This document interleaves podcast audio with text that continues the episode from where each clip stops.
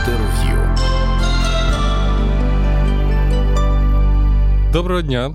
Е, з вами Радіо Ісландія.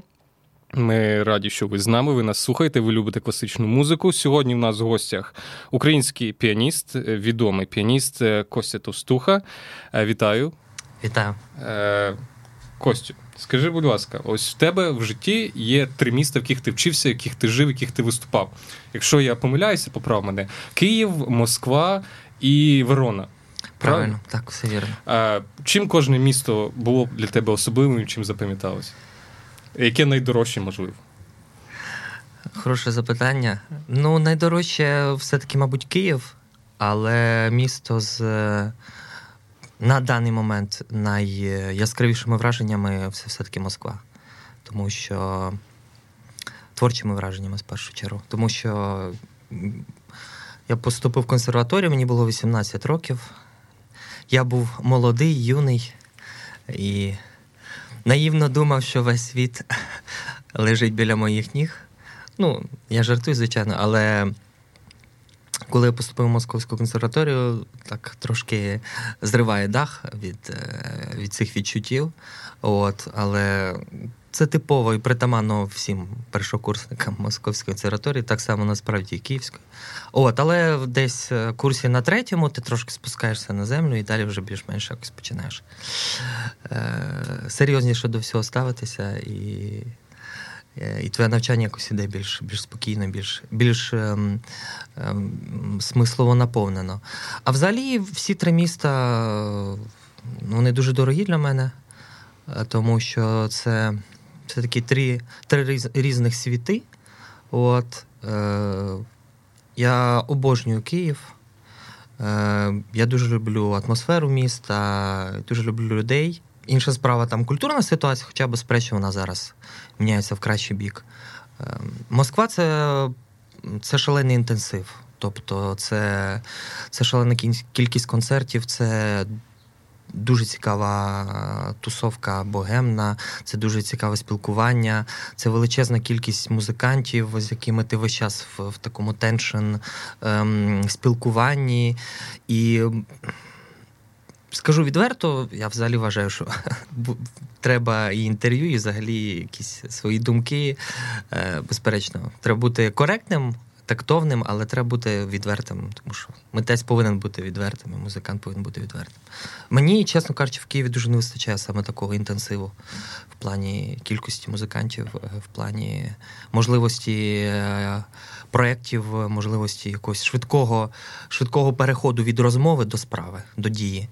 А і, Італія це була для мене дуже важлива історія, тому що е, я був в Москві сім років, і за, за, за, за той час я дуже сильно виснажився морально, нервово. То це місто, з якого треба вчасно поїхати. Там справді там просто навіть тяжко знаходитись фізично. І і Італія це було дуже дуже хороше перезавантаження. Також спочатку було дуже непросто, тому що я переїхав в нову країну, де я не знав мови, де я нікого не знав. І і фактично, ну, перший рік в мене таке було аскетичне життя, я б так сказав. Тому що е, вчився я в Бреші в академії, яка, умовно кажучи, так і називається буквально Talent Music School.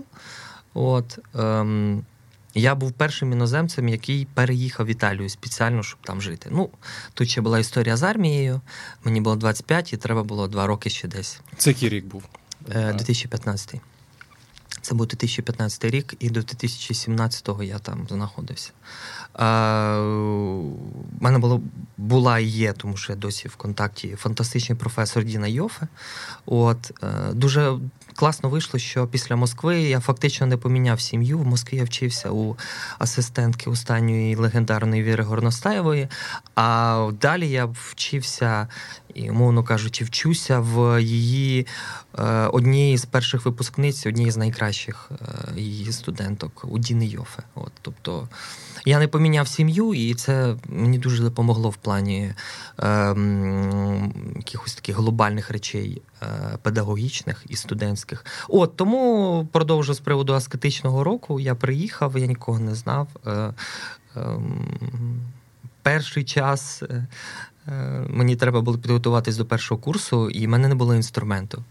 І мені доводилося два тижні е, вставати е, десь е, близько шостої ранку, їхати дві години за в село, де де, де була база для занять. От, І так от два тижні. Ну, Після двох тижнів я був абсолютно я був та, абсолютно виснажений, я був ледь живий, і мені пощастило.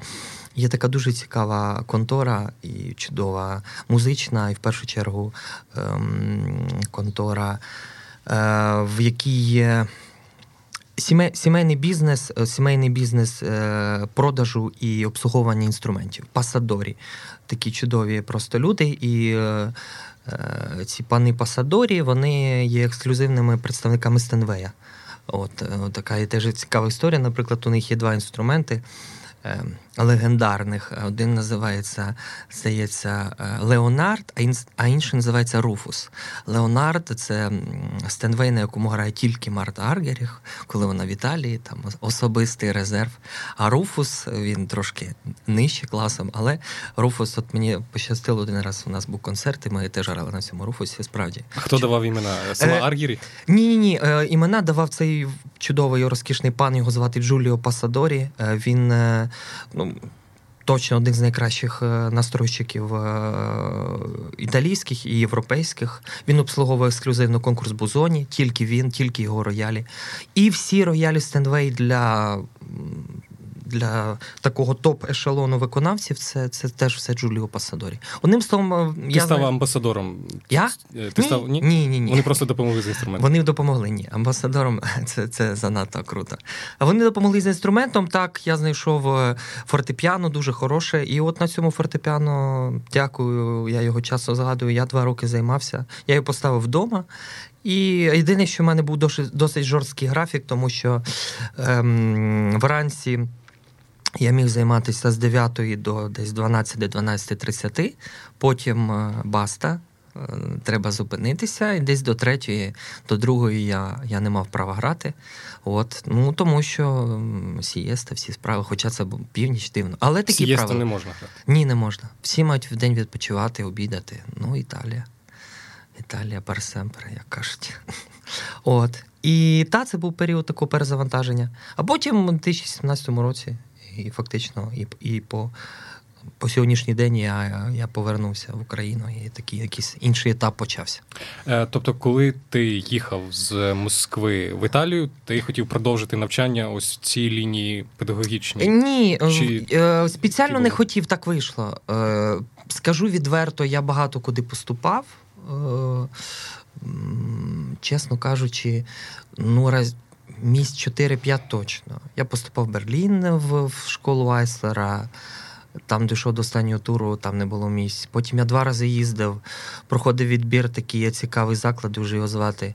І Він називається Шапель Королеви Єлизавети в Ватерлоо. На базі цього закладу умовно кажучи, коли проходить конкурс Єлизавети, на третій тур, коли треба жити і вчити спеціальний твір, написаний для конкурсу два тижні, там, начебто без гаджетів, ну тепер вже кажуть, що з гаджетами, але з контролем. То то це все саме в цьому в цій будівлі це відбувалося. Дуже цікаве місце. От я два рази туди їздив, поступав до Марії Жоау Піреш, не поступив, і слава Богу. От, Хоча Марія Жоау Піреш, звичайно, це фантастична і дуже цікава особистість, але в плані педагогіки мені здається, що це не найкращий варіант, чесно кажучи. Потім е, в мене був такий experience, я хотів спробувати свої сили. Я поступав в Мюнхенську школу на нову музику. От я підготував досить цікаву програму. У мене був Рім. Е, Рім 922 Хіндеміта, е, музика Ричарка та Лігеті. Здається, мамина п'єса Алеса Ікевич Люцео, і здається, ще щось. Все От. сучасна музика. Так, мала бути 20-21 століття. Я приїхав, зіграв. Ну, як я мій, я готувався сам взагалі, без, без на жаль, ну, в Москві з сучасною музикою трабли. От. В Москві І... трабли з сучасною музикою? З з виконавцем сучасної музики, звичайно. Так. Е, класичне виконавство на висоті з історичним і з сучасною музикою. Сучасна музика це тільки два колективи. Е, це МАСМ, Московський ансамбль сучасної музики. Там просто е, це самоучки, які 20-30 років грають сучасну музику, які себе самі зробили. Там вони супер супер професіонали. Це такі дуже цікаві люди, як пан Дубов, як Мона Хаба і ще інші, пані Висоцька. Насправді дуже цікаві професіонали і дуже високого класу.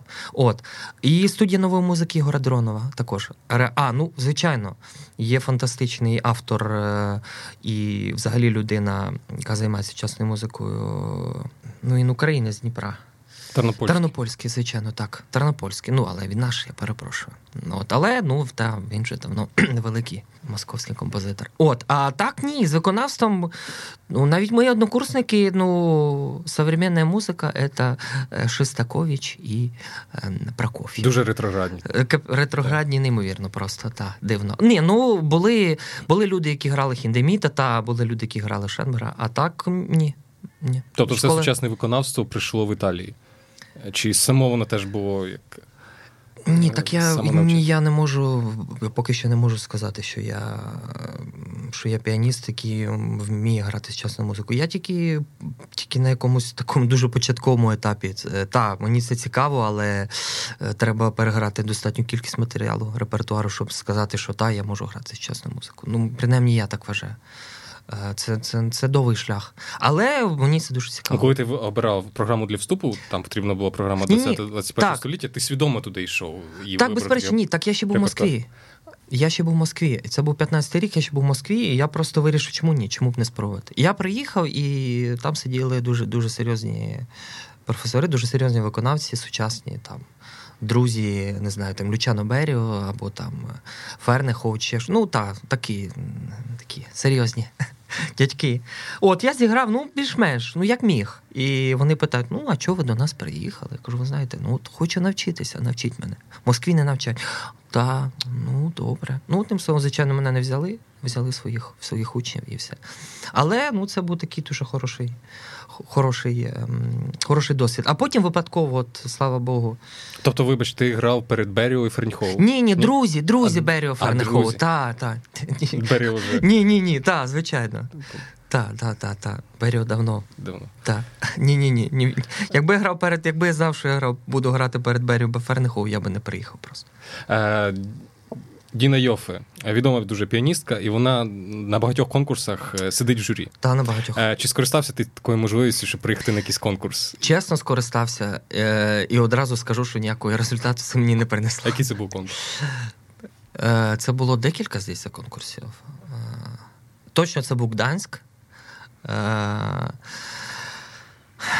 Ну, так як в нас відверта розмова, тому я я буду говорити такі речі, які я вважаю за потрібне, і я вважаю, що треба про це говорити. Ми приїхали на конкурс, е, там було певне журі, там було, там були певні люди, які. Якби я знав, що вони там будуть сидіти, я б їй зразу сказав, ми туди не поїдемо, нам там нічого ловити. Ну так і сталося.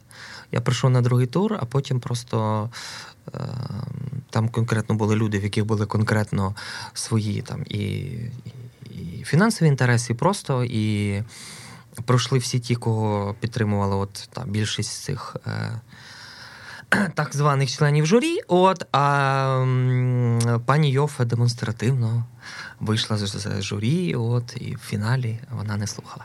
Але ну, це все особливо. Принципово. Так. Е, ну, взагалі, історія з е, конкурсами фортепіаними і всіми іншими це дуже така історія не завжди приємна, і не завжди вона. Це дуже неприємна історія. Конкретно про художню якість виконавця. Чесно скажу. І ти завжди виступав ну, часто в інтерв'ю висловлювався проти конкурсів. Вони тобі не подобаються саме через те, що це не чесно завжди, чи просто тобі по духу вона не підходить. Це це шалена дилема в наш час. Е, Я сам багато їздив. Я не такий успішний, там, наприклад, як, як інші мої колеги за яких я безперечно дуже радий, що в них якась конкурсна історія складається краще. Хоча все одно в мене є якісь свої перемоги, які мені дуже теплі, та для CV це нормально. От, І ну, от можу сказати такий, умовно кажучи, не анонс, а просто таку річ, що дивним чином, але Я про це ще ніде не казав, але я пройшов на дуже серйозний конкурс в Південній Африці в місті Преторія, який буде в січні.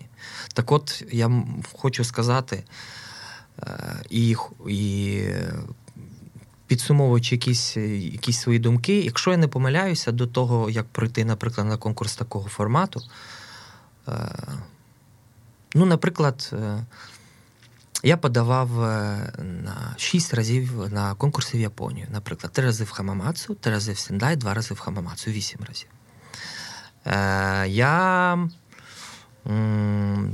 там, наприклад, ще по два-по три рази подавав там туди, сюди, п'яте, десяте. Одним словом, я думаю, що що до того, як пройти, наприклад, на конкурс формату там Преторія з Всесвітньої асоціації, я подав, мабуть, 15, може 20 заявок. Тобто, наприклад, тільки на Вступні внески я витратив, мовно кажучи, мінімум 2 тисячі чи доларів чи євро. Ну, це просто такий, це звичайний приклад життя, це це рутина. Ми, У нас всіх так. Е, Прекрасний піаніст, зірка, мій друг е, Антон Баришевський пройшов на Румінштейна з третього разу, а потім він прийшов з третього разу і з першого разу його виграв. Супер клас. Ну, от, от така історія. Е, Вадим Холоденко, коли виграв Клайберна, не пройшов конкурс в Брюсселі. Ну як це може бути? При тому, що до того е, е, за вісім років до того він був півфіналістом, був одним з фаворитів. Ну тобто, це отак. Я скажу. Відверто. Це вимога сучасного світу грати на конкурсах і отримувати. Це перемоги. абсолютно вимога сучасного світу. Це один з, на жаль, з головних е, факторів твоєї успішності. І твого гонорару, якщо ти десь виступаєш, ні, тебе гонорару ні. Гонорару ні. Ні, ні, ні. Гонорару, будь ласка, все дуже ну, елементарно, наприклад, ситуація. Ти хочеш записати диск на Deutsche Grammophon. Це коштує конкретні гроші. Просто 200 тисяч. Знайди 200 тисяч євро, заплати. Заплати диск. Е, Будь-хто може записати. Так будь-хто. А якщо... Реально, ну не зовсім людина. Ну, якщо ти професійний музикант, можливо, хтось може тобі допомогти тебе привести, але фактично.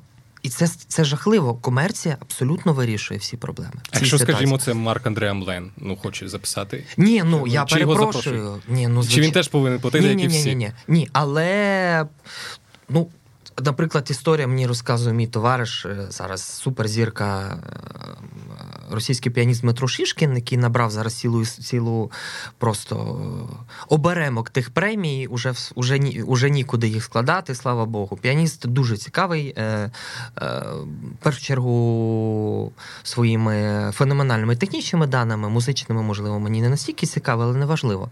Це піаніст дуже високого класу. От. І прекрасний хлопець, просто прекрасний. Він мені розказує: ну там в нього була якась ситуація, йому треба було. Він хотів записати диск на Sony, при тому, що його його презентували, його агентура, це все було офіційно. Е, все домовились. Вони кажуть: ну, дивись, значить, е, е, там запис за твій рахунок 5 тисяч. І ще зверху мінімум 15. Тут 20 тисяч, це, це тобто, умовно кажучи, перепрошую по блату ще 20 тисяч, і в тебе є диск на Sony. Все нема питань. Тобто. Ми не знаємо, як це було в 90-х роках, 80-х. Тому що Deutsche Grammophon це це була ну не те, що свята святих, це просто мека, там едем. Це був абсолютно елітарний е, бренд, е, в якому в якого була насправді чудова політика, тому що це були тільки найкращі музиканти, це були тільки найкращі записи. Ну, ми можемо просто зараз відкрити сторінку там, навіть в інстаграмі до Чермафон, і просто подивитися, перше, які артисти, який формат. Зараз там і неокласика, і кросовер, і просто навіть поп. Е, ну, я розумію, наприклад, так, це було красиво. Вони випустили щось 5 років тому альбом Стінга. Але, чесно кажучи, Стінг достойний навіть бути е, такого рівня музикант. Е, достойний, я вважаю, бути навіть на лейбі дочі грамофон. Зараз це все все більше схоже на саме поп-формат. Тобто яскраво, пардон, сексуально, круто, креативно, так звано. Е, і те, що продається. Тобто продати це найголовніше. Навіть в класиці класичні музиканти Звичайно. вони часто дуже ну. е, беруть не від художньої якості, Абсолютно. але від сексуальності також і ну, з поп-форматів. Ну, я Як ти ставишся до таких піаністів? Ну, як я можу в них ставитись? Вони мені не цікаві. Виконавці. Вони мені не цікаві. Е, безперечно, ну не можна не поважати Хатію Буніатішвілі за те, що вона змогла зробити таку фантастичну кар'єру. Так. Е, чи багато люд... чи багато е... людей їй заздрять? Безперечно. Я, слава Богу, їй не заздрю. Але ну перепрошую, слухати це неможливо. Ну це просто порнографія. В більшості випадків. Музична порнографія мене увазі. Хоча е... піанізм супер, вона улюбленця Марти Аргеріх. В неї є фантастичні концерти з Гідоном Кремером. Тобто, ну так, ні, ну, наприклад, там Ланг-Ланг це, це взагалі окрема історія. Але Ланг-Ланг. Можна послухати перший концерт Ланг-Ланга, е, це його легендарний в Карнегі Холі, коли виходить е, скромний хлопчик в національному китайському одязі і грає просто.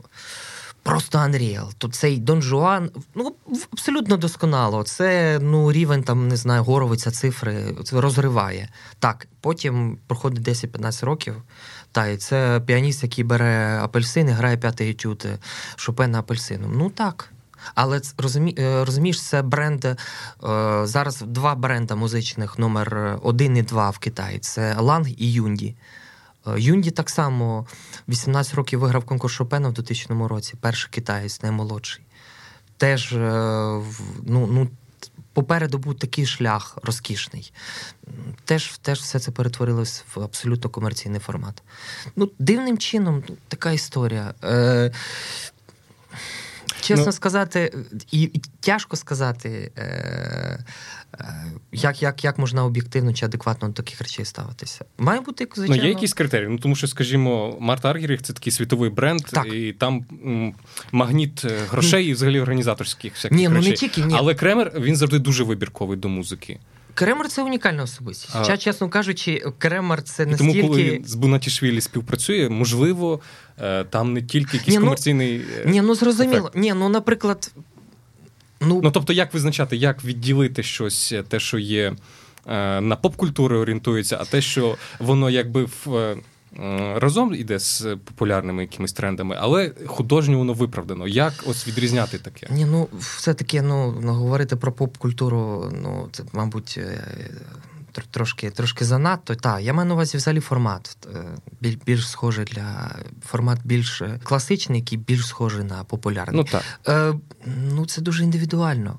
Ну, безперечно, що Кремер це унікальний музикант. Музикант, який відкрив Ізаї, записав перші всі шість сонат, і є абсолютним еталоном. Тобто весь світ грає сонати Ізаї. Що роблять е, там молоді музиканти, скрипалі перше? Вони слухають і грає Кремер, далі слухають всіх інших. Але я перепрошую, Кремер це та людина, яка зробила п'яцоло популярним. Тому що Кремер один з перших 30 років тому почав грати е, п'яцоло. Кремер це людина, яка 25 років їздила в Верб'є, а потім через 25 років випустила свій маніфест, що це все та, що це все м, утопія, що це все вершкові панти і все інше. Це Кремер, це така от унікальна людина, але ну, це, просто це та особистість е, каста недоторканих так само, як і Аргеріх. А такі музиканти, як Бунятішвілі або Юджа Ванг, це просто тренд. Е, і тренд сучасного піанізму це те, що продається. Але я перепрошую, там, наприклад, та ж Юджа Ванг. Піаністично це досконало. Ось що ще дуже важливо. Тобто досконале виконання. І, І тому це працює. Але при тому всьому, так, у нас є Мунятішвілі Ванг, і в нас є Соколов, у нас є Шиф, у нас є Марк Андрей Амлен, той самий. Тепер уже абсолютно рівноцінний. У нас є Холоденко. Е- І ще багато інших дуже цікавих піаністів. Що їх відрізняє від Бунатішвілі і Іванка? Інтелект. Інтелектуальний вектор виконавства. Це абсолютно моя історія. І це те, що взагалі фактично для мене найголовніше виконавці в будь-якому. Перше, дуже банально, щоб мені було цікаво. Друге, щоб людина е, несла меседж, і в неї був, по-перше, вона має що сказати, е, вона має що придумати, і момент перевтілення тут і зараз.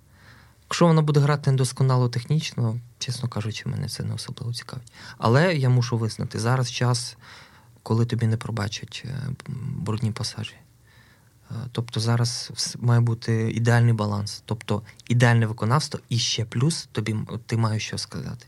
Тоді можуть бути шанси. Чи можна сказати, що ось порівняно там з піанізмом ну, 50-річної давності зросли вимоги до піаніста? Тому що якщо слухати записи старих майстрів, часто можна якісь огріхи почути. Абсолютно. А зараз це недопустимо, скажімо. Чесно кажучи, так. Я перепрошую, Святослава Теофіловича Ріхтера купа концертів, де в нього там і під рояль, і і, і що. І, і, і, ми, і, А при тому він грає геніально.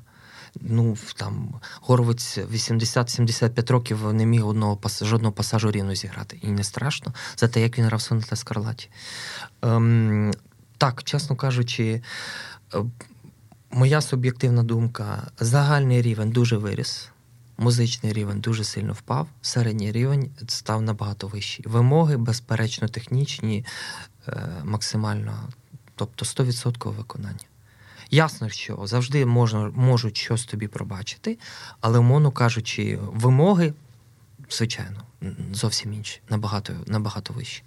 Про про лейбли і про гроші. Чи є піаністи в світі, які можуть, скажімо, собі дозволити записатися за 200 тисяч на дочі грамофон? Та взагалі є. Звичайно. Ну, вся ну, скажімо, вся вища ліга. Е, Даніл Тріфонов, ось недавно була інформація, він за рік е, заробив, ну, більш не, не пам'ятаю точно, більше мільйона доларів. Тільки на концертах. Так. Так. Це разова історія, чи це. Ну, Даніл Трифонов це унікальний піаніст. Е, я зразу скажу, не не, не дуже великий його фанат, але я абсолютно абсолютно вражений тим, в якому теншені він живе, як він залишається, перепрошую, живий, граючи по 100 концертів на рік. Протягом вже восьми років, з 11-го року, він так живе. Ну, щоб зрозуміти, що це вартує, треба подивитися, як виглядає Даніл Тріфонов. Можна подивитись фотки, як він виглядав 8 років тому, як він виглядає зараз. Е, ціна дуже велика. Ціна здоров'я, нервів, психічного, фізичного стану, вона шалена. Як він ще як він це витримує, я не знаю. Слава Богу, він він, він, він може. Е, Ні, ну все дуже просто. Якщо, наприклад, у нього 100 концертів, там чи ні, це виходить всього 100 тисяч. Якщо 100 концертів по 10 тисяч. Ну там більше мільйона. Мені здається, там до трьох щось таке було. Е, щоб точно я не збрехав. Дивно цифру. дуже, чому чому хтось рахує чужі гроші. Мені здається, ну, він це дуже красиво. в, в Forbes, здається. А, ага. Ось і там ось ця інформація а, з'явилася. Тобто так. він уже в списку. А, Так, в якомусь списку він був. Ну і це для класичного музиканта за якісь неймовірні Абсолютно. цифри. Ну, Але для шоу-бізнесу це за 100 концертів лише там декілька мільйонів. Це дуже. Ні, ну якщо мало. говорити про гроші, можна сказати так. Е, Там нормальний європейський гонорар, починаючи від тисячі там, дві, п'ять. П'ять-десять це вже. Такий вищий ешелон.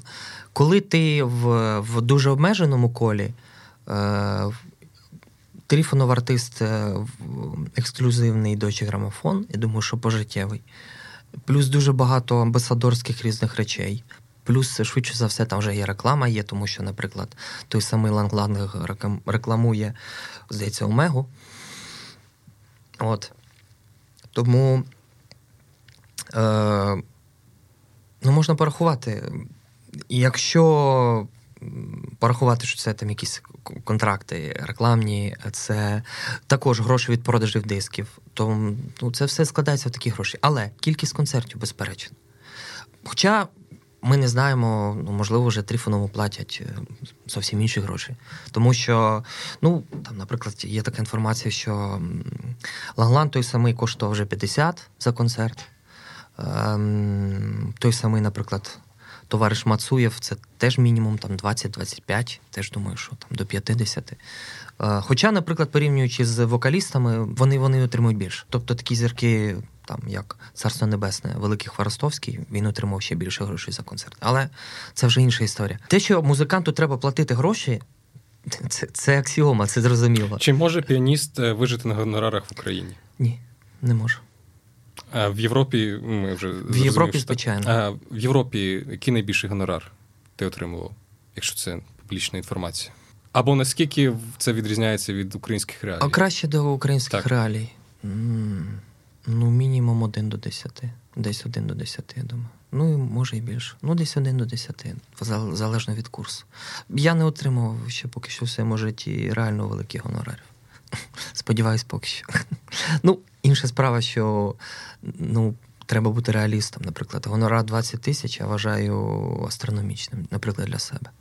Е, Навіть раптом, е, будучи там артистом, е, який має дуже серйозний менеджмент, ну це все одно дуже великі гроші. Я Ага. думаю, що 10 тисяч це, це максимум. Я правильно розумію, що гонорар артиста, піаніста, будь-якого музиканта залежить від його менеджменту. Тільки, звичайно. Тому що Як з цим в Україні?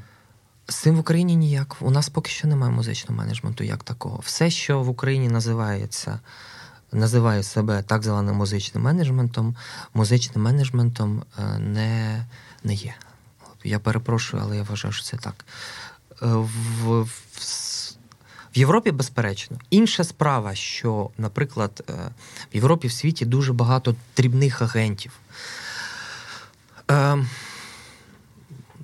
Зараз багато хто з, з, з музикантів каже, і, і там деяких моїх знайомих взагалі, що дуже класно бути номер один артистом в маленькому менеджменті, ніж номер 100 в великому. Це, це взагалі дуже, дуже сумна історія. На щастя, і, на жаль, е, наприклад, від того ж самого Вадіка Голоденка дуже багато речей від мені розказував, або Лукас Генішес. От це мій однокурсник е, і той і внук також Віри Васильівни. Слава Богу, маючи таку інформацію, ти взагалі розумієш, що тебе може чекати. Е, Умовно кажучи, це рабство. Тобто це абсолютна утопія. Ми шалено прагнемо отримати менеджмент і е, бути успішними грати концерти. Тільки ми потрапляємо в цей менеджмент, ми стаємо абсолютно залежні від нього. Наприклад, здається, така суперзірка, як Березовський Борис, е, якось сказав, що е, я відмовлюсь один раз, ну добре. Я відмовлюсь другий раз, мені скажуть. Ну, вважай, я відмовлюсь третій раз і мене виженуть з менеджменту. В тебе був менеджер в Італії чи в Москві? Ні, поки в мене ще поки що не було е, справжнього менеджменту. Без рабства поки що. Так, і а ще я зараз скажу страшну цифру, і щоб ми всі розуміли взагалі, е, скільки нас. Е, Два роки тому е, я потрапив на дуже цікавий воркшоп такої пані, її звати Бетіна Мене. Вона створила формат, який в- в- господи, формат, портал, який називається Be Your Own Manager. Е, Вона колишній е, менеджер, повторюся, ем, здається, ледь не Віденського, Віденської опери. Ну, вона багато знає. е, Дуже багато знає е, різних агентів. От вона якось крутилася в цьому, в цьому бізнесі. І в неї був дуже цікавий форшоп в Європі. Я на нього потрапив. І вона нам задала питання: як ви думаєте, скільки відсотків професійних музикантів мають професійний менеджмент? Стас, як ти думаєш, скільки відсотків? Складно. Ну, прикинь, ну назви цифру. Менше десяти. Один відсоток. Один відсоток музикантів в світі професійних має професійний менеджмент. А 99%, до яких належу я, його не мають. Ось така історія. Інша справа, що можна назвати професійним менеджментом? Багато хто, багато в кого навіть з моїх знайомих і наших твоїх знайомих українських піаністів є, є агенти. От, але, наприклад, вони роблять один, два, максимум п'ять концертів на рік. Це назвати професійним менеджментом я не можу. Тобто, професійний менеджмент це хоча б в тебе є мінімум план на рік, це хоча б 20 концертів. Я думаю, що це мінімум. В хороша історія це 40-50 і план хоча б на 3, а то й 5 років. Ну, власне, у менеджера з'являється тоді, коли на піаніста є дуже високий запит. Абсолютно. А без цього це І якщо піаніст вигра... тільки виграє, я вважаю, що тільки перша премія дає тобі дорогу. І тільки, звичайно, там топ-10. а перша премія яких конкурсів ось дає от просто зразу менеджера і там завантаження на два роки вперед концертів. Та на 5 на 10. Ну, фактично, пожиттєво це тільки Чайковський, Брюссель, Форт Ворд Клайберн, Шопен. Чайковський справді такий зараз елітний. Так. Зараз так. Тому ну, що але... здається, що це просто прославлення російської школи піанізму з різ... з усіх куточків світу. Ні, ну, бо... Чи це дуже суб'єктивно? Ну, почнемо, ну, почнемо з того, що як не як, а російська московська школа піаністів досі топ. Ні, ну просто якщо дивишся перелік всіх учасників, ну більшості так. ти дивишся Ні, ну, викладач. Е, або росіянин, або вчився е, російського вчителя, або там. Ну, будь ласка, ну, швидко швидко лікне по останньому конкурсі Чайковського. Третя премія. Два два учасники, мені приємно, мої однокурсники. Льоша Мельніков, третя премія, мій однокурсник, е, півфіналіст, однокурсник. Не пройшов в фінал фантастичний піаніст, фантастичну кар'єру, екстра клас музикант Гугнін. Е, Андрій, е, партнер Вадіка Холоденка по е, по дуету, який називається Айду. Ну, вони також однокурсники. Але також і ціла плеяда дуже цікавих іноземців. Але результати. Був абсолютно фантастичний, неймовірний космічний японець Мао Фуджіта. Просто немає слів. Щось інопланетне. Виходить хлопчик, якому на вигляд 15, і підряд грає перший Чайковського, третього Рахманінова. Абсолютно нетривіально, цікаво, музично. Він дограє третє Рахманінова і голова журі. Мацуєв, голова журі, на секундочку, демонстративно встає і з кам'яним обличчям виходить. Що це значить? Нам тут відійшли всі плани нарушив. Але результат, будь ласка, Мао Фуджіта, друга премія. А, Якийсь, начебто, хлопчик з вулиці, про яку хлопчик з вулиці виграє конкурс Чайковського. Якби мені хтось це сказав там 10 років тому, можливо, я би подумав, так, якщо мені зараз це скажуть, я скажу: ну, друзі, пробачте, ну це смішно. Нам розказують про хлопчика з вулиці. Ну, е, Потім раптом дивишся, заходиш, е, шукаєш про цього хлопця, його звати Олександр Канторов.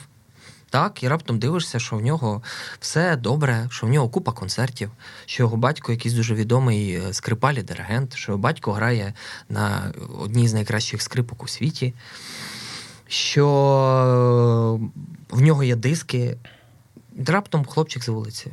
Ну, Чесно кажучи, ну не зовсім а потім, Ні, а потім просто чесно, ну я вважаю, що це взагалі була абсолютно політична. Не хочеться зараз е, ще говорити про політику, але перепрошую, такі такі штуки, як повернення, наприклад, Росії в ПАРЄ з подачі Франції, і дуже хороші стосунки Макрона і Путіна.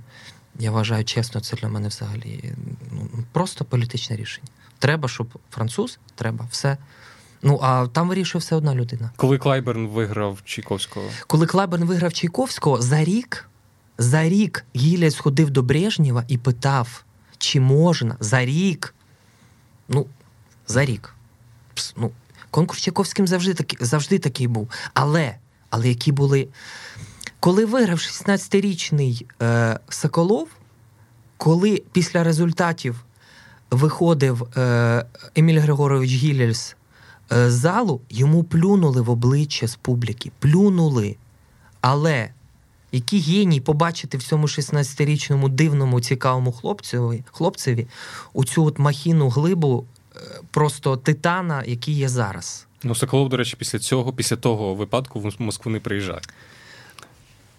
Е, він не приїжджає багато. Ні, він є концерти в нього, коли він в Петербурзі. А в Москві, здається, він не приїжджає. Москву не ні, не після того випадку. Ні, ну все-таки пройшло майже там 50 років. Ні, він в Москву не приїжджає років 30 років 30, так. Ну і так, така історія. Ні, після того, що він безперечно переїжджав. Він в нього ще були концерти. Я запис е, відео, де він третій Рахманінова грає в, в БЗК в великому залі конце. І ем, тобто.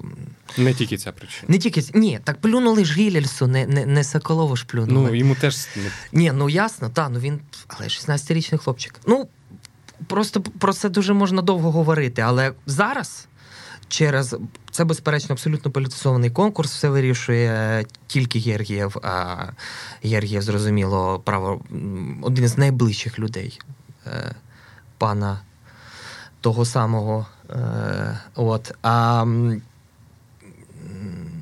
Але перемога, все. ну, Не тільки перемога, там і друга, третя.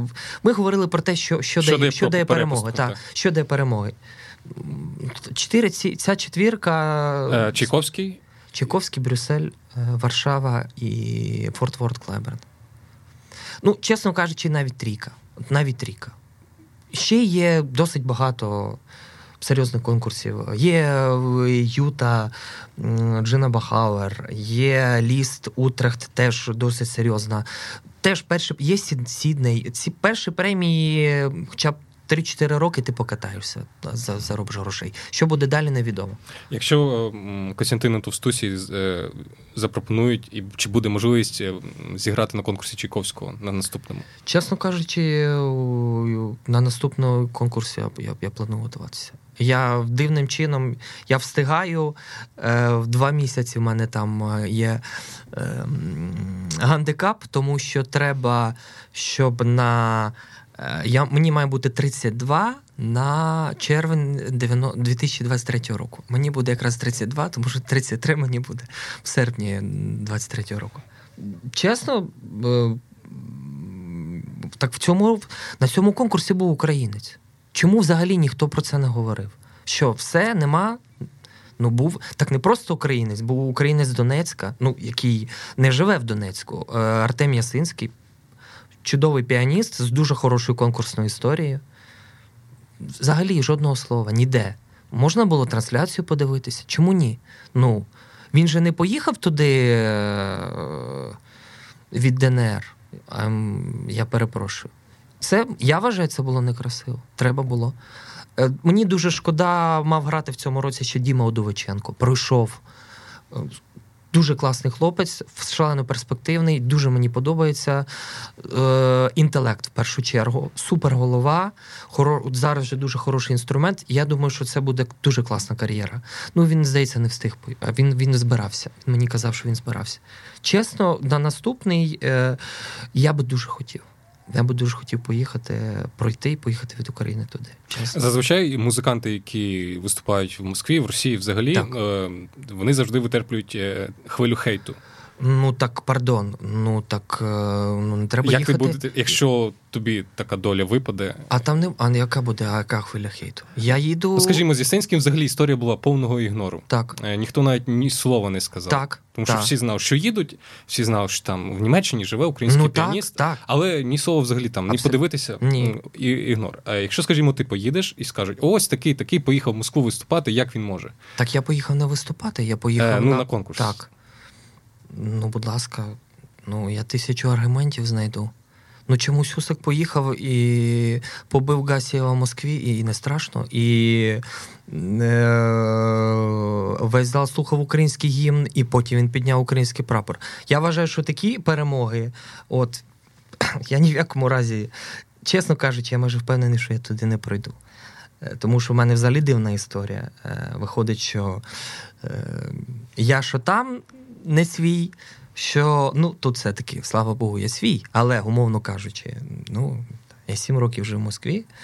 Е, я маю нахабство говорити про рівень московської школи. Та, ну, от Така історія. Е, ми, ну, Зрозуміло, що в, в якісь конкретні речі. Коли поїхав один з моїх знайомих професор грати в Донецьк і потрапив в список миротворця, він чомусь не зрозумів, чому він поїхав. Ну, мені здається, що в такій ситуації просто треба мати інтелект. Дуже дивно, тому що дуже розумний пан. Але ну, історія, наприклад, з лисицею, це взагалі там, це просто no comment. Ну, людина. Показує не просто відсутність інтелекту, вона Нагадаю, показує для наших схочів цю історію з лисицею. Це ну, дуже, дуже швидко, дуже е, швидко. Та, та, дуже відома піаністка, в якої е, одна з перших мала мільйонні перегляди в Ютуб, коли це ще ще було шалено тяжко. Коли це це була ще ну просто початок Ютубу, так? Одна з перших інтернет-зірок. Так, фортепіано. так. І ну, як піаністка, я не її фанат, але неважливо. Прийшов прийшов час, та почалась війна, почався ДНР, ЛНР. Е, Раптом в Твіттері вона стала, здається, чи не до Українка, чи щось таке. От якийсь дуже такий дуже дуже образливий в неї ставнік. А потім її запросили, і вона поїхала грати третій концерт Прокоф'єва в Донецьку, там якийсь 15 чи 16 рік. Ну, тобто, коли найбільше був зашквар, коли найбільше були страшні бої, коли найбільше були жертви. А потім е, в неї мало бути турне в Канаді.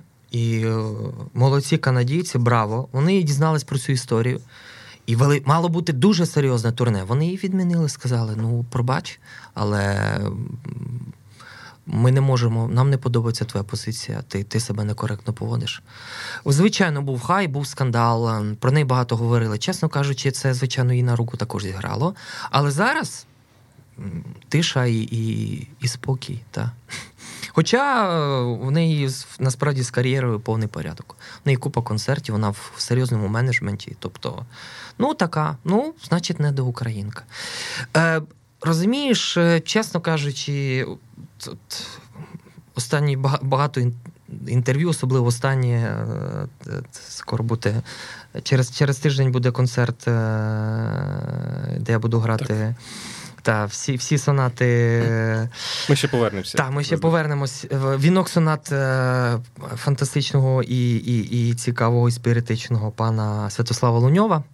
От І ми з командою Kyiv Contemporary Music Days от пару тижнів тому робили теж інтерв'ю. Такий у нас був теж брифінг серйозний, ну, між собою.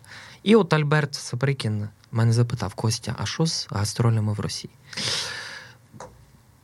Чесно, звичайно, це дуже складне питання. Але, умовно кажучи, ну, все-таки принциповість має значення. Я скажу чесно, за весь час е, спочатку агресії, спочатку війни. Е, Як я поїхав, ну, 14-15 рік, можливо, я я обігрувався, і то я обігрувався тільки не на державних площадках. Тобто, це були тільки концерти в Ямаха Центрі, це чудове місце. Я я дуже вдячний це цій конторі, взагалі там там класно, вони нам дуже допомагали. Тобто, або консерваторські концерти, тобто тільки ті, які е, ніяких державних там запрошень. Ну, мене взагалі за сім років е, фактично нікуди не кликали, тому що все одно я залишався українцем і там. Ну, Через було полі... особливе якесь е, ставлення до тебе, коли почалась війна, чи ти українець? Не не було особливого ставлення. Просто я одразу був дуже дуже категоричний. От і я одразу людям просто говорив речі, які треба було говорити. Комусь не подобалось, але чесно скажу, що е, будь-які суперечці я завжди виходив переможцем. Ну тому що правда на нашому боці. Uh-huh. Істина на нашому. Коли ти знаєш, що ти правий, ти завжди зможеш переконати людину. Але були чесно, були такі історії, коли е, дуже шановний професор, декан кричав мені: Да ми вас танками задавимо. Ну, так, я кажу, так. Я кажу, Станіслав Сіменович, а ви взагалі чуєте, що ви мені зараз говорите? Ну, це я, той той самий Тастога! Іди в клас займайся.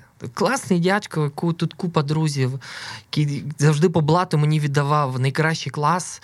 Мене всі ненавиділи через це в консі, але він мені віддавав чудовий клас. І і, і він мені тепер, ми вас кажу, а ви чуєте, що ви говорите взагалі? Де де ви? Де ваш інтелект, де ваші мізки зараз знаходяться?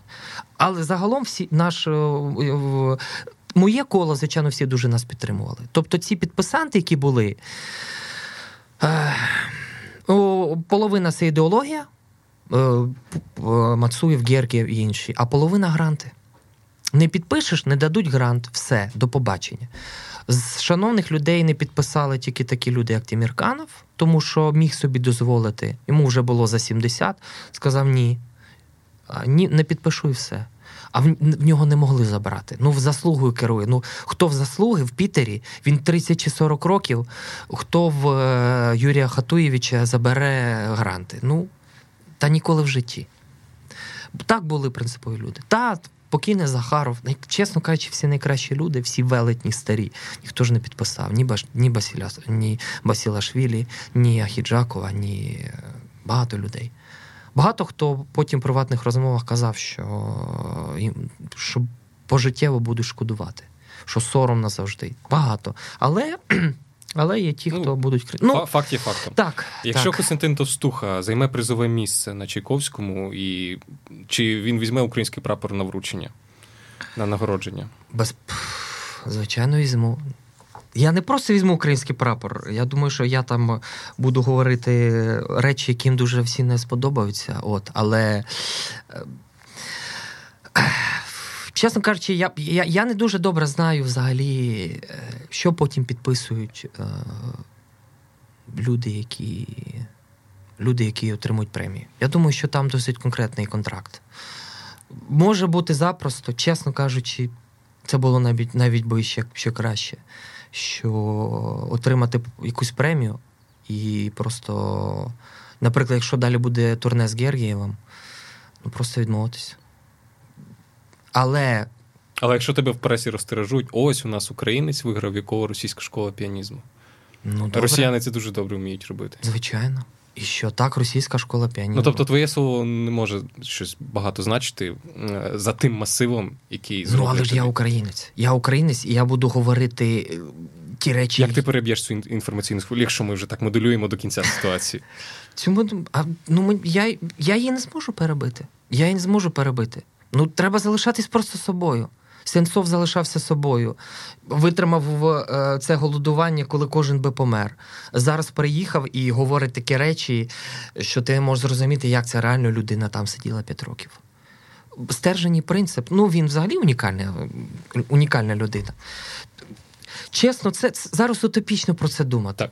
Я скажу тільки одне: що, наприклад, е, коли в 13-му році Холоденко виграв, і коли тоді на весь світ е, сказали е, gold medalist from Ukraine Вадим Холоденко, от це вартує, звичайно, дуже багато. Але хочу просто кричати і, і, і досі не розумію, чому, як. Як це можливо? Що, по-перше, Звичайно, ніхто не знає ніяких держпремій, нічого, е, ніякої серйозної інформації. Ну тоді був Янукович, окей. Але далі, добре. Коли виграла Діана Тищенко, моя однокласниця, пощастило, е, конкурс Тібо в Парижі, е, то Петро Олексійович написав. Не він особисто написав, але його служба написала, що Українка виграла. Це було класно. Ну, Добре, ми пишемо про перемоги Усика. Ми всі кайфуємо від виходу України на євро, фантастика, неймовірно. Е, Ломаченко, все інше. Спорт так. А культура. Холоденко міг би бути. Е, Так він є. Він він є е, не просто там нашим, умовно кажучи, ну це не порівняно Мацуєвим, але ж він українець. Це та людина, яка може бути су, ну просто супер бренд-амбасадором України в світі. Але що, 15 років він цій Україні просто не потрібен. Скажу так дуже коректно. Сказав би якось по-іншому, ну, на жаль, формат у нас не той. Ем, переходимо від політичної такої теми до більш творчої, а нашим слухачам, ось вам перше домашнє завдання, ви можете потрібно must е, listen е, виконання Вадима Холоденка, нашого чудового українського піаніста, одного з найкращих. І ми переходимо, власне, до, до музики. Наші слухачі, ви, мабуть, пам'ятаєте, що у нас звучали записи власне Костянтина Товстухи, і це був 21-й концерт Моцарта. І е, це була класична програма. 17-й. А, 17-й, я перепрошую. Сальмажор, 17-й був концерт так. Моцарта. А, Але ти багато виконуєш сучасної музики. Ось буквально нещодавно на Kyiv Music Fest ти виконав е, програму з е, спільно з Назаром Стецем е, українських сучасних композиторів. І зараз, 24 жовтня, прозвучить вперше прозвучить цикл сонат Святослава Луньова. Як сучасна музика прийшла в життя? Що ти закохався? Ну, е, я впевнений, що вона прийшла в життя з. Можливо, навіть в, в животі, коли я був у своєї мами, тому що. Коли я підріс, десь мені було років 10, мені тато сказав: ти знаєш, каже, на якій ти музиці виріс в дитинстві? Каже, ні. Каже, кожного дня годин по 8 по 10 валив Ксенакіс, е, Булес, Фернеху, Штохаузен зранку до ночі. А ти, каже, маленький сидів, грався і кайфував. Чесно кажучи, думаю, що десь на підсвідомому рівні це все дуже сильно відклалося. Е, мені завжди було цікаво. Ну, зразу скажу, у мене от два таких е, два вектори, які мені дуже імпонують: це бароч, бароко барочна історія і сучасна музика. Тобто 20 століття, ну і далі там. Власне, в звучанні е, привабливість чи. І в звучанні, і в формі, і в змісті. Все-таки. Е, ні, Ну, ясно, що класика це, це дуже цікаво. Е, Бах. Це назавжди це це просто Бах це квантова музика. Бах це все. Тобто це той самий авангард. Тобто, що було в мозку цієї людини, ну, це, звичайно, Бог. Тобто, це це та вища матерія, яку взагалі не можна ніяк ніяк пояснити. І Бах це все, умовно кажучи.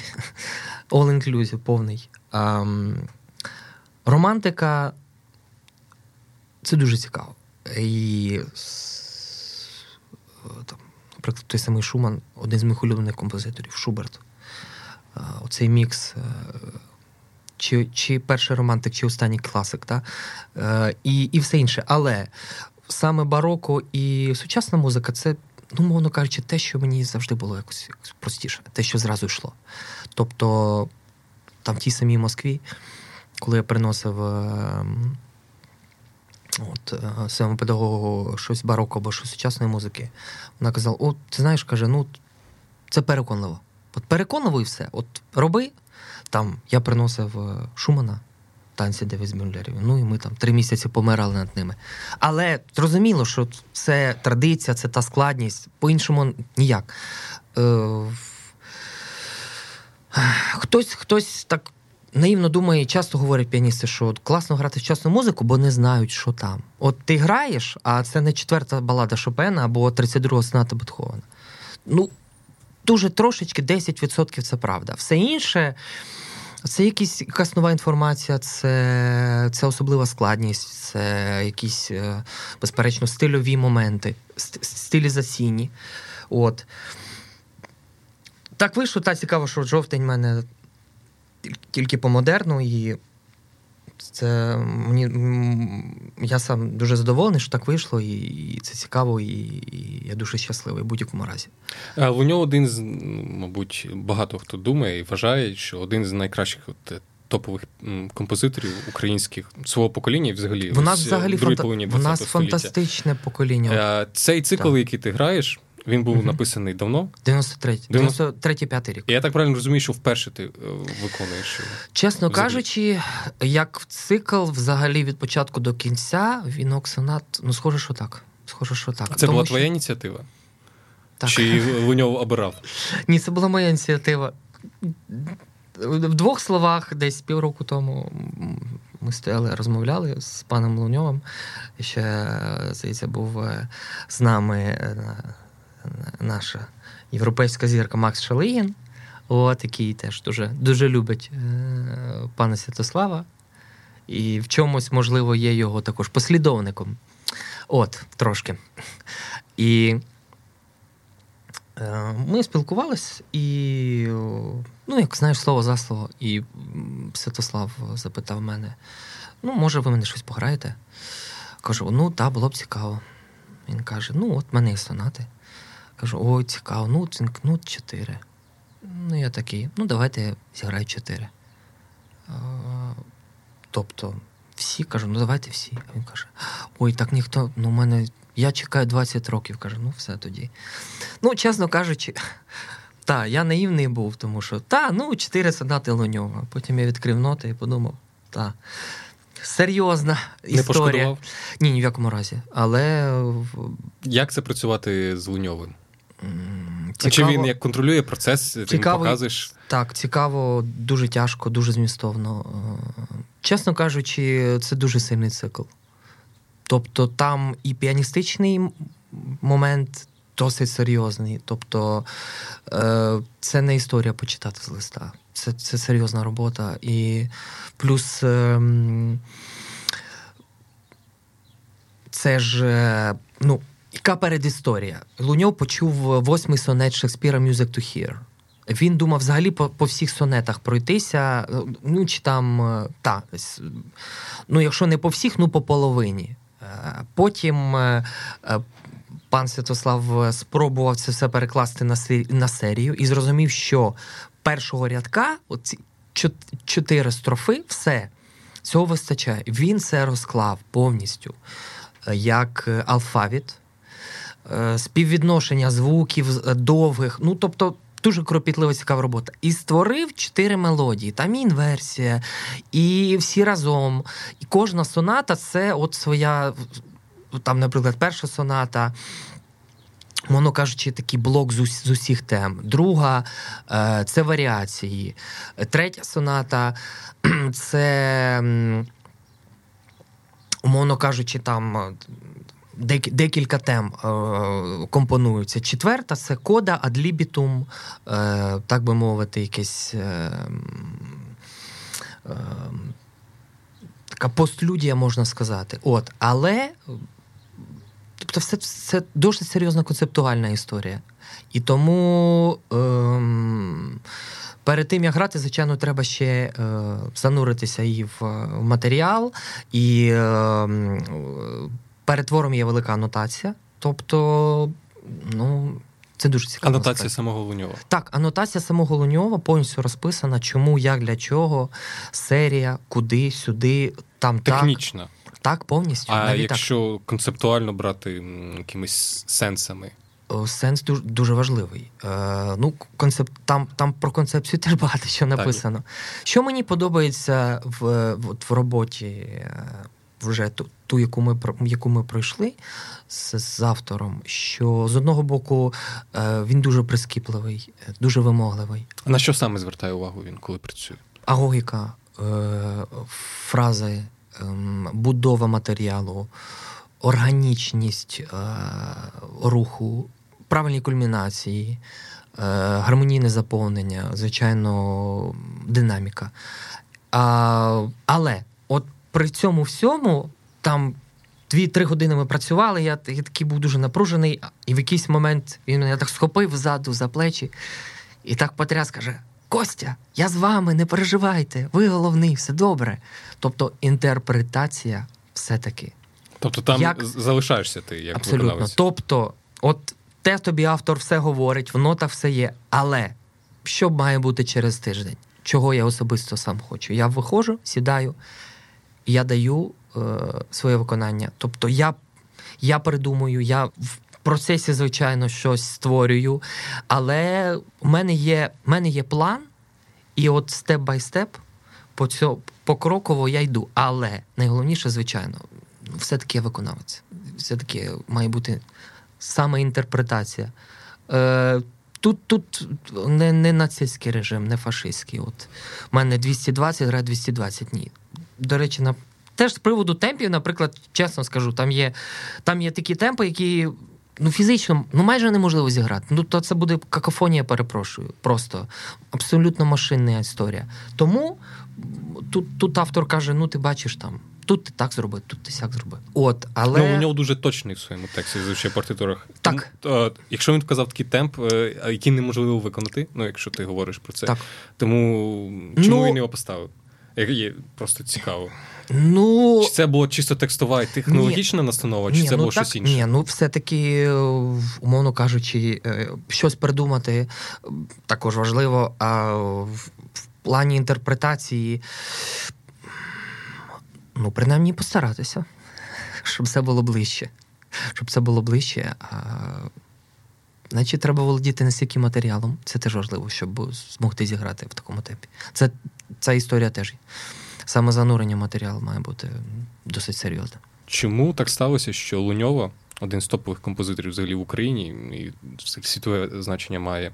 Чому от стільки років е, цей вінок сонат е, лежав і ніхто його не грав? Чесно кажучи, не знаю. Е, сонати грали окремо. Є і записи. Першу грав той самий Бершевський, другу записав Бондаренко Андрій. Е, третю записав Сасько, здається, пан здається, Максим, якщо не помиляюсь. Загалом грали. Я знаю, що Борис Федоров, е, до речі, мій перший педагог, взагалі перший, грав е, прекрасний піаніст, грав колись. Ще тоді, в 90-х. 90 багато грали чесної музики, я про це не знав. Чесно кажучи, не знаю. Ну, об'єктивно, повторюся, це, це складна робота. Тобто. Ну, не знаю, ну не було часу в піаністів, там не було так цікаво, забували, хтось обіцяв, не зіграв. Ну, багато, ну, багато суб'єктивних моментів. Об'єктивні моменти, ну, мабуть, теж якісь є. Але ну, зараз, звичайно, я відчуваю чесно шалену відповідальність. Тобто я досить серйозно мандражую з приводу цього концерту, тому що е, я розумію, що ну, ну дуже не хочеться вдарити в бруд обличчям. Хочеться, щоб автор був задоволений, хочеться, щоб е, все-таки був момент і перевтілення і створення, а не був момент того, що я сижу ем, весь в, в, в холодному поті, от і, і читаю цей страшний текст, і не встигаю осмислювати те, що я граю. Це це також дуже важливо. Як потрібно підготуватися до концерту, власне, який відбудеться 24 жовтня? Це потрібно щось читати, слухати Чесно, чи не ні, слухати? Ні, ніяк. Як налаштуватися на сприйняття такої музики? Ну, якщо не Ну, всі по-перше- звикли слухати Луньова, не всі звикли слухати сучасну музику. Ну я скажу одразу, що, що, що, що, це, що, це, що це досить складний матеріал. е, Він непростий. Але мені здається, от в саме в форматі чотирьох сонат, так як він написаний, думаю, що врешті-решт це буде цікаво і переконливо. Е, ну, підготуватися можна по-різному, можна послухати. Е, ну, одразу скажу, що якщо ви не великий фанат, не величезний фанат модерну, взагалі сучасної музики, можливо, вам буде нецікаво, можливо, вам буде заскладно. Е, Чи якщо ви можете слухати Шонберга, Берга і. е, Господи, хто там треба? Веберна, перепрошую, та, то тоді нема питань, чому ні. Я, мені здається, що абсолютно гармонійно це буде не так складно. Я вперше приходжу на концерт подібної, подібної музики. За що я її повинен полюбити? За що мені чіплятися? Дуже багато історій. По-перше, ем, Я є полюблю звучання, я полюблю якусь е, ритмічну складову. звучання точно полюбите. Музика вона сонористична, вона цікава, вона гармонійно продумана, е, вона різноманітна. Тобто тут так, тут кульмінація, тут там апокаліпсис, хоп, тут у нас е, рай, якийсь сильвестрівська історія. Там у нас якийсь куртак, е, грубо кажучи, потім знову пярт, потім луньов справжній, такий дуже особливий. Е, Якщо ви людина, е, якій взагалі цікаво мислити в сучасному світі, яка не буде сидіти кожного дня по 5 годин дивитись телевізор, перепрошую. Не знаю, що. Серіали чи новини, якщо ви любите читати книжки, інколи були навіть один чи два рази були в філармонії. Я думаю, що ви можете спокійно приходити. І е, принаймні захопити вас я дуже постараюся. І на завершення, як описати піанізм Костянтина Товстухи в трьох словах? Ой, як складно. В трьох словах. Ну, кожен виконавець чимось особливий і є якісь означення. Про Зазвичай себе. це дають журналісти, музикознавці, слухачі. Про А от, себе тяжко говорити. Ем, але от як е, виконавці самі себе оцінюють, як ну, говорять про свій піанізм, тому що це інколи зовсім інша історія, те, що говорять слухачі. Просто це для того, щоб зрозуміти те, що говорить піаніст, а не тільки композитор, і як спілкується піаніст з публікою. я думаю, що, що не, Тому мені, ось це питання. не мені відповідати на це питання. Сам сказати сам про себе. М, Я сказав би тільки одне слово інтелект, а все інше далі не має значення. Елітарний? Ні, ну що, елітарний. Куди? Ну, якщо інтелектуальний піанізм. Елітарний. Я не, не маю права і, і, не вважаю себе елітарним виконавцем. Я думаю, що слова інтелект вистачить. Воно досить об'ємне, а все інше, все інше скажуть слухачі. Навіть слухаючи записи, не, не, не завжди е, можна щось, щось, щось зрозуміти. Звичайно, можу сказати, що я живий і що я емоційний. Там. Але дуже багато виконавців живих і емоційних, також з інтелектом. Яких українських композиторів плануєш далі виконати? І що це буде? Можливо, вже є якісь плани. Хороше запитання. чесно кажучи, не знаю, далі буде дуже інтенсивна підготовка до конкурсу. От далі будуть обігрування різні, там гастролі, концерти. І потім дуже би хотілося в 20-му, на 20-й рік плани Бетховенські, тому що чесно, теж би дуже багато що хотів би зробити. Я не знаю, чи у нас з втіленнями проблемно. Я думаю, що швидше за все точно зіграю 5 концертів Бетховенських. Але повертаючись до запитання, думаю, що мені було б цікаво пограти за Горцева. От, Думаю, що за Горцева це було б дуже цікаво. Звичайно, що Шетинського було б добре. Бібік дуже цікавий композитор. Дуже. Є такі, звичайно, мрії вивчити гомеоморфії е, Грабовського. Думаю, що до цього теж доросту. З українським репертуаром взагалі все все, все зараз, особливо сучасно, все дуже дуже класно, тому що є різні вектори, та є є вектори конкретно от такі більш е, Сільвестров, Пярт, такого плану. Е, там, Польова, наприклад, яку яку пише зараз музику. Ем, Потім є такі все-таки е, зовсім інші е, і авангард, і якісь складні конструкції, і математика, як, наприклад, у пана Леоніда Олександровича Грабовського. Тобто тут можна насправді, мені здається, все це тусувати і. Якби якийсь композитор е, міг е, планував написати твір е, з посвятою для тебе, щоб ти його виконував, хто б це був, який композитор? Кого б ти хотів? Ну, це за велика честь. Одного. Я не можу назвати одного. Mm, двох. Ну, вже один є. Один є. В 15-му році я виконав твір з оркестром Мала Заїкевич. Це був був концерт фортепіано з оркестром з назвою Літернерер. Там є присвята. Ну, це, звичайно, дуже приємно. Взагалі, маму завжди дуже приємно грати. Дуже тяжко сказати. І той самий е, пан Луньов матиму за велику честь. І той самий пан Щетинський. Грав нещодавно Вишинського Віталія цикл. Прекрасна музика. У нас з сучасними композиторами все дуже добре. Будь-хто, той самий Шалигін, та навіть Ретинський. Чому ні? Е, Якщо композитор для тебе пише все, ну просто це неважливо, хай це буде десятирічний хлопчик. Це відповідальність. Ти повинен з цього зробити цукерку, навіть якщо там не буде якогось дуже великого сенсу або великого смислу.